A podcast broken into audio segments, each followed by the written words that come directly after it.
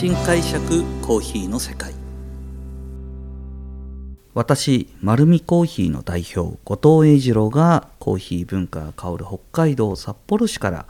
コーヒーについて独自の視点で語っていく番組です。今回はコーヒーカップの魅力。いや私もですね若かりし頃コーヒーのことをすごく学んでいる時に札幌の文化の一つだと思うんですけどもやっぱり老舗のネルドリップの美味しいお店っていっぱいあるんですよね。まあそういうお店はですね、まあ僕の完全なイメージですけども、重厚なカウンターがあってですね、で、ちょっと小太りのマスターがエプロンをしていて、ネルを片手に黙々と一言も喋らずに点滴のようにコーヒー入れてるんですよ。で、入れ終わったコーヒーを素敵なコーヒーカップに入れて、あのその大きな手で持てるのかと思えるような小さなミルクピッチャーにミルクを入れて添えて出してくれるんですよね。後ろからはもうそうですね、坊主のスピーカーからジャズが流れてる、そんなイメージがやっぱりもう老舗の喫茶店の素晴らしいなっていうところですね。はい。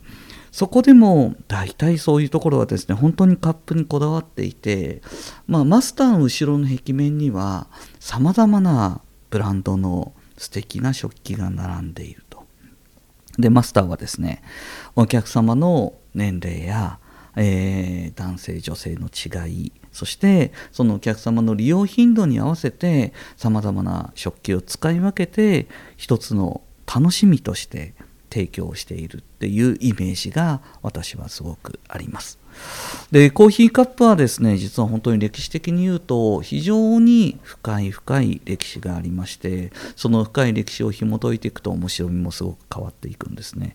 そもそもその私たちが使っているコーヒーカップ、えー、いろんなブランドを皆さんもご存知だと思いますマイセンだとかロッチェンホイターだとかリチャード・ジノリ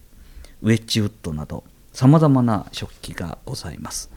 じゃあまずこのコーヒーカップの魅力となるいいカップって何っていうところですね。あの、じゃあ高級なカップに求められるものは何ですかというとですねやっぱり代表的に言われるものは磁気と言われるんですけど、まあ、そういうテクニカルな部分じゃなくてもう少し分かりやすく言うとですねまずは薄くて硬くてそして白が純白であることなんですよ。えー、もちろん陶器ですからもともとは、えー、原料となるのは土だったりだとか、えー、粘土みたいなものを使います、えただ食器として美しさを求める時にはどうしてもその白の、え部分がですねどうやって再現するのかそれとえー、やっぱり土や粘土をベースにしてますから薄くするのっていうのは非常に難しい。硬くすることも非常に難しい。この難しい私たちが普通に考えてできるようなことがあの絶対できないようなものを作り上げたのがこのカップの世界食器の世界なんですね。その中で圧倒的に、えーとその時代背景的にそれをヨーロッパの国々が競った時代があります。17世紀。17世紀ですね。この陶器の技術というのはその国の威信をかけて作られたものです。で実際にですねその技術が絶対に門外不出となるように例えば皆さんがよくご存知な、えー、東洋のモチーフをはじめとして独自の芸術性で発展していた日本もファン多いんじゃないでしょうか。マイセン。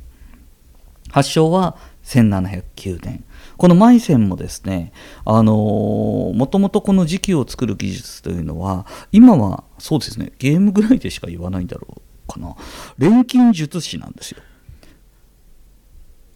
陶器を作る人方は、昔は錬金術師と言われたんです。はい。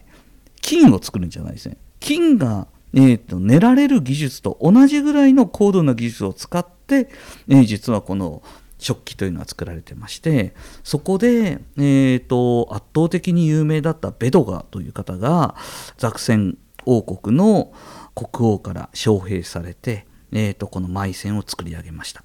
で作り上げた後どうなったかです。幽閉されたんです。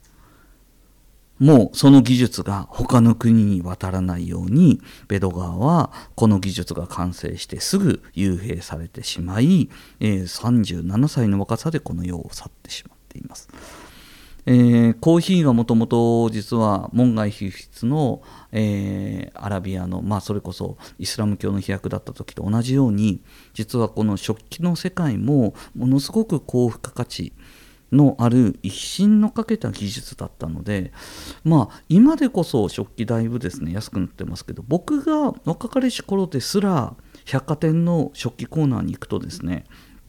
まあ埋線リチャード・ジノリ、えー、そしてウェッジウッドの食器が並んでるんですが2脚ですよ、あえーと、コーヒーカップって脚って言うんですね、えー、1カップ2カップじゃないんです 1, 1脚2脚って呼ぶんですけどもその2脚のペアカップで24万50万当たり前でしたからねどんなに高級なんだというふうに思っていましたじゃまあ実際にですね女王とか国王が結婚式を挙げるとその国にある釜元の食器を使って必ずその引き出物を送るとか、まあ、そういう、まあ、文化も実際に残っていたというふうに言われています。でまあ実際にこの食器が素晴らしい発展を、えー、迎える中での、えー、一つのターニングポイントとなったところが今はですねなぜか皆さんに誤解されてしまっているところがあります。何かというとですねその食器どこで作られたのかなってやっぱりブランド物だから気になりますよね。まあ、昔の、まあ、家電製品だったらメイドインジャパンなんていうと、まあ、長く持って丈夫で安いみたいなイメージあったと思うんですけどもじゃああのマイセンだとか、えーと、リチャード・ジノリとかを見るとですねあのどこで作られてるのかなってもちろんドイツだろうイタリアだろうと思うんですけどももちろん作られてるとこはそこなんですが裏を見るとですねボーンチャイナって書いてあるんですね。ボーンチャイナ。で、多分多くの方が、なんだ中国製かよって思ってると思うんですよ。違うんです。この誤解解いてください。えー、実はボーンチャイナというのは、白くて、硬くて、薄くてを実現させた画期的な技術の総称なんですよ。うん。そのボーンチャイナは何かで、ボーン、骨ですよね。チャイナ、このチャイナってなどういう意味かというと、本来水牛という意味なんですよ。水牛の骨を使って焼き物に混ぜ込むことによって、それを、えーと、焼くと磁気に変わるということが分かったんです。で、その技術が17世紀発展してファインボーンチャイナやボーンチャイナっていうところで圧倒的なえーと、白さと硬さとそして軽さと、うん、骨なので軽いんですね。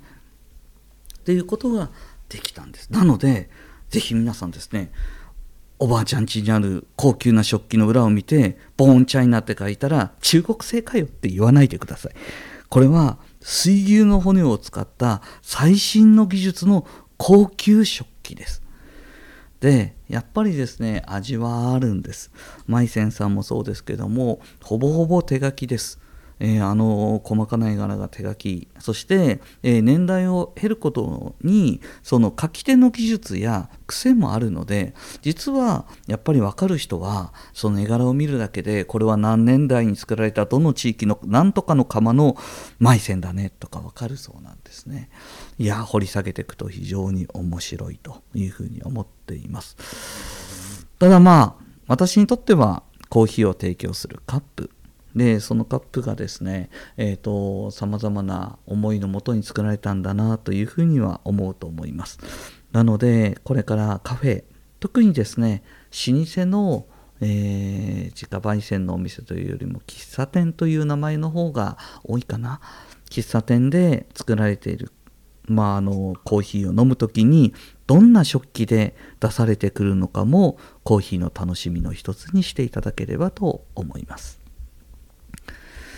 まあ、このように私の、えー、コーヒーにまつわることを、えー、独自の視点でお話ししていこうと思っています。丸るコーヒーは札幌市に4店舗あります。ぜひですね、えー、自分に合うコーヒー、そして食器を見ていただきたいと思います。